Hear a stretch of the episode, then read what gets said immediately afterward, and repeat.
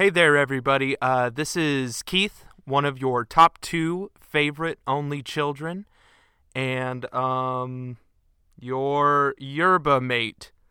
I think it's actually pronounced yerba mate, but um, I have a can of it right here. And there's no new episode this week. Uh, time kind of got away from both Michaela and I. So, uh, no new episode. Uh, episode 7 will be coming out next Monday.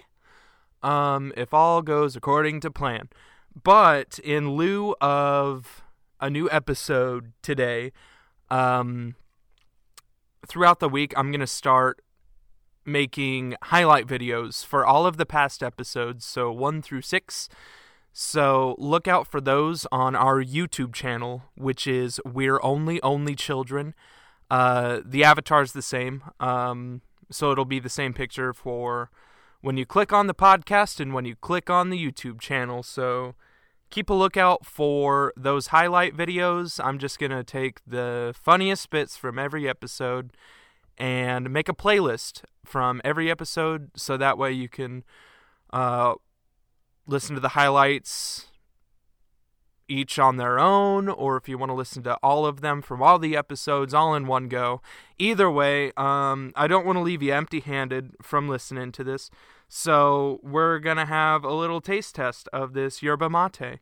Never had it before. Um, picked it up at sprouts today. Uh, we'll we'll find out. It's in a can. Not sure if that's normal. Ugh. Ugh. I don't know, folks. I don't know. It doesn't smell. Uh, I don't know.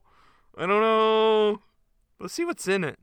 Uh, purified water, cane sugar, orange juice concentrate, yerba mate extract, brewed yerba mate and orange peel. Nice. Um, organic lime juice, citric acid, uh, tangerine extract, and organic caffeine. Oh boy. Oh boy. Okay. Well, bottoms up. Uh, well, well, I, I don't hate it. okay, I don't know. I don't know, guys.